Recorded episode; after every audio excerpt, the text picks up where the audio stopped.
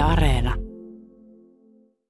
Sähän oot siis ollut vatsasta puhumisen ammattilainen vuodesta 2013 lähtien ja tämän suuren yleisön tutuksa tulit vuonna 2016, kun olit siinä Talent Suomi-kisassa ja tulit toiseksi. Mutta miten sä alun perin keksit, että hei, alampa vatsasta puhujaksi?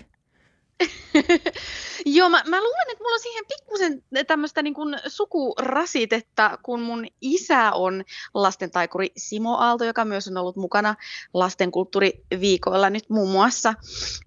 Ja tota, joo, niin, niin tota, mä luulen, että se, se osittain on niin kuin vaikuttanut tähän, että mä oon aina ollut vähän kallellaan tänne esittävien taiteiden suuntaan. Ja, ja tämä tota, vatsasta puhumistouhu lähti sillä tavalla, että, että tota, olin ollut Nukketeatterissa näyttelijänä aikaisemmin ja sitten, sitten kun tulin, aloin odottaa mun ensimmäistä lasta ja kun hän syntyi, niin tuli semmoinen niin kuin tietynlainen tyhjiö, että mulla oli se vauva ja sitten me oltiin kotona kahdestaan ja sitten mä olisin, että no vitsi, että jotain kivaa niin kuin touhua meille keksiä.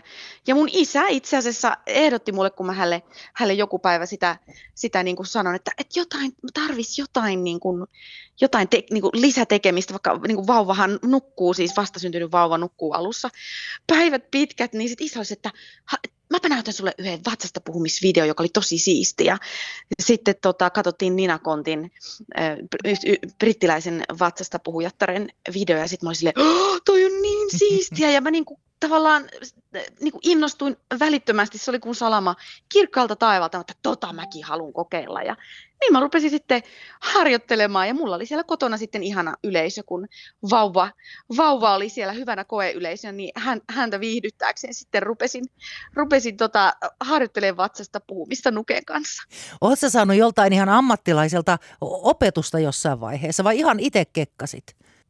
Joo, sain opetusta, että sitten isä onneksi sattui tuntemaan Ari Lauanteen, joka on suomalainen vatsasta puhuja mestari, ja, ja tota, otettiin Arin yhteyttä, että, että hei, miten olisi, että voisitko pitää pikku briefauksen aiheesta, ja Ari oli että joo, totta kai. Ja, ja Arista tuli sitten vähän tämmöinen mun niinku oppi-isä. No vaatiiko se vaan järkyttävän paljon harjoitusta vai onko sulla jotain luontaista kykyä siihen? No mä, mä niin kuin koen, että, että sen, se tekninen osaaminen, se miten sitä vatsasta puhumista niin kuin tuotetaan teknisesti, niin se, sen voi kyllä harjoitella, se on vähän niin kuin viulun soitto tai joku, kuka tahansa voi niin kuin lähteä harjoittelemaan sitä ja voi saavuttaa tietyn tason siinä.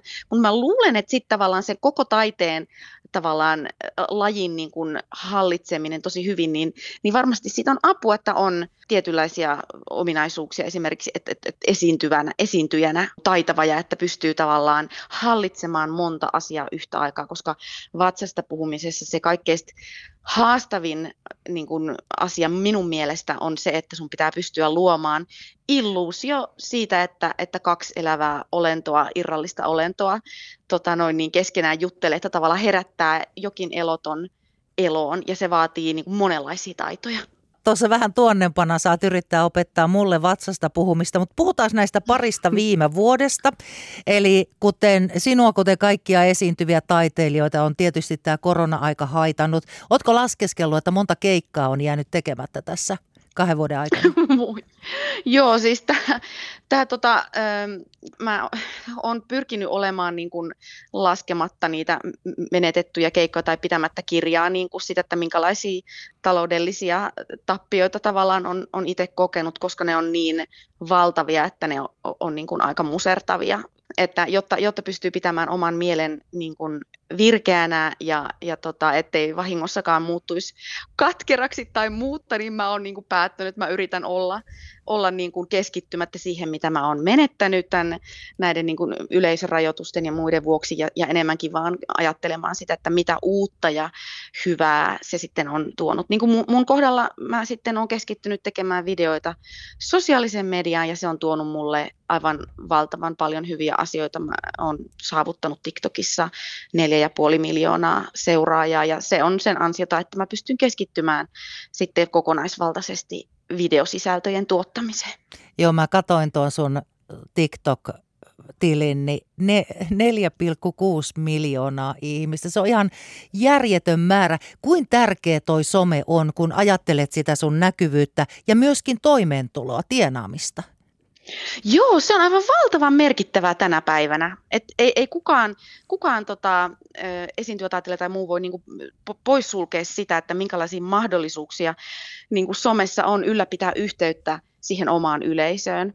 Että se on, mä oon ihan todella kiitollinen tuosta niin TikTok-suosiosta ja siitä, että se on ollut mulle samalla tavalla kuin YouTube tai Instagram on ollut mulle ihana, ihana tapa pitää tavallaan elävä yhteys yllä siihen mun niin kuin kohdeyleisöön, eli erityisesti niin kuin lapsiin ja nuoriin ja perheisiin.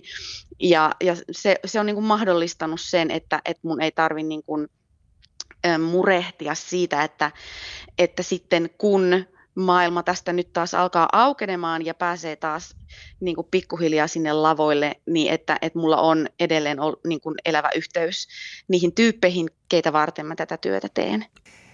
Sari Aalto, miten innokkaita lapset on opettelemaan tuota vatsasta puhumista?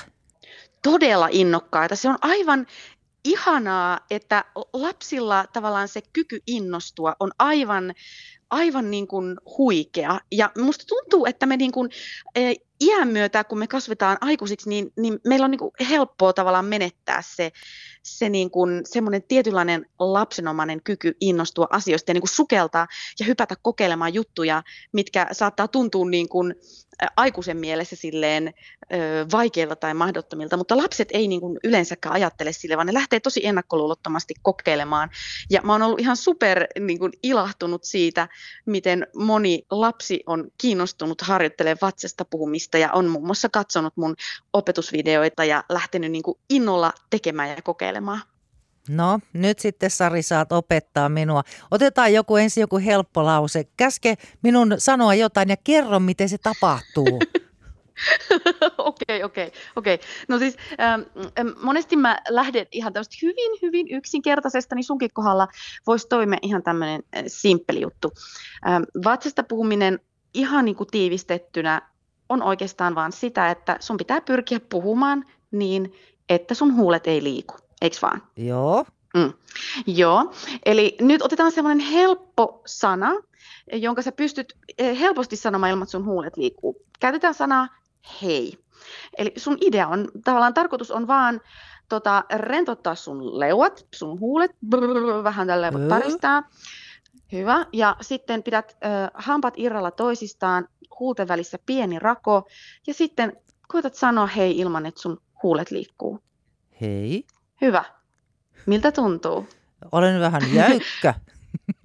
mm, ja mä aina sanon, että tässä kansi niin katsoa peiliin, että jos sattuu olemaan käsipeli tai joku, niin se aina auttaa siinä harjoittelussa, koska vatsasta puhuen pitää niin oppia tuntemaan se, että huulet ei liiku. Ja tämä on tämmöinen, mitä nyt normaalissa elämässä tämmöistä taitoa ei välttämättä tarvi. Mm-hmm. Ja silloin kun mä itse harjoittelin, niin mä siis saatoin kärrytellä vauvan kanssa olla vaunukävelyllä ja sitten mulla on niin taskupeili ja mä aina välillä vilkaisen siitä ja saatan hokea jotain niin kuin harjoituslausetta. Mä oon varmaan välillä vaikuttanut vähän kylähullulta, mutta, mutta tota, se, se, se on tavallaan hyvä tapa lähteä liikkeelle, että katsoo peilistä, että liikkuuko mun huulet, kun mä sanon tämän sanan. Eli hei, mitä mm-hmm. sitten? Olisiko joku lause, jonka ehkä osaisin? E, esimerkiksi nyt hyvää päivää, jos nyt mentäisiin tästä eteenpäin, niin siinä on yksi haaste, ja se on yksi kirjain erityisesti, ja tämä kirjain on P.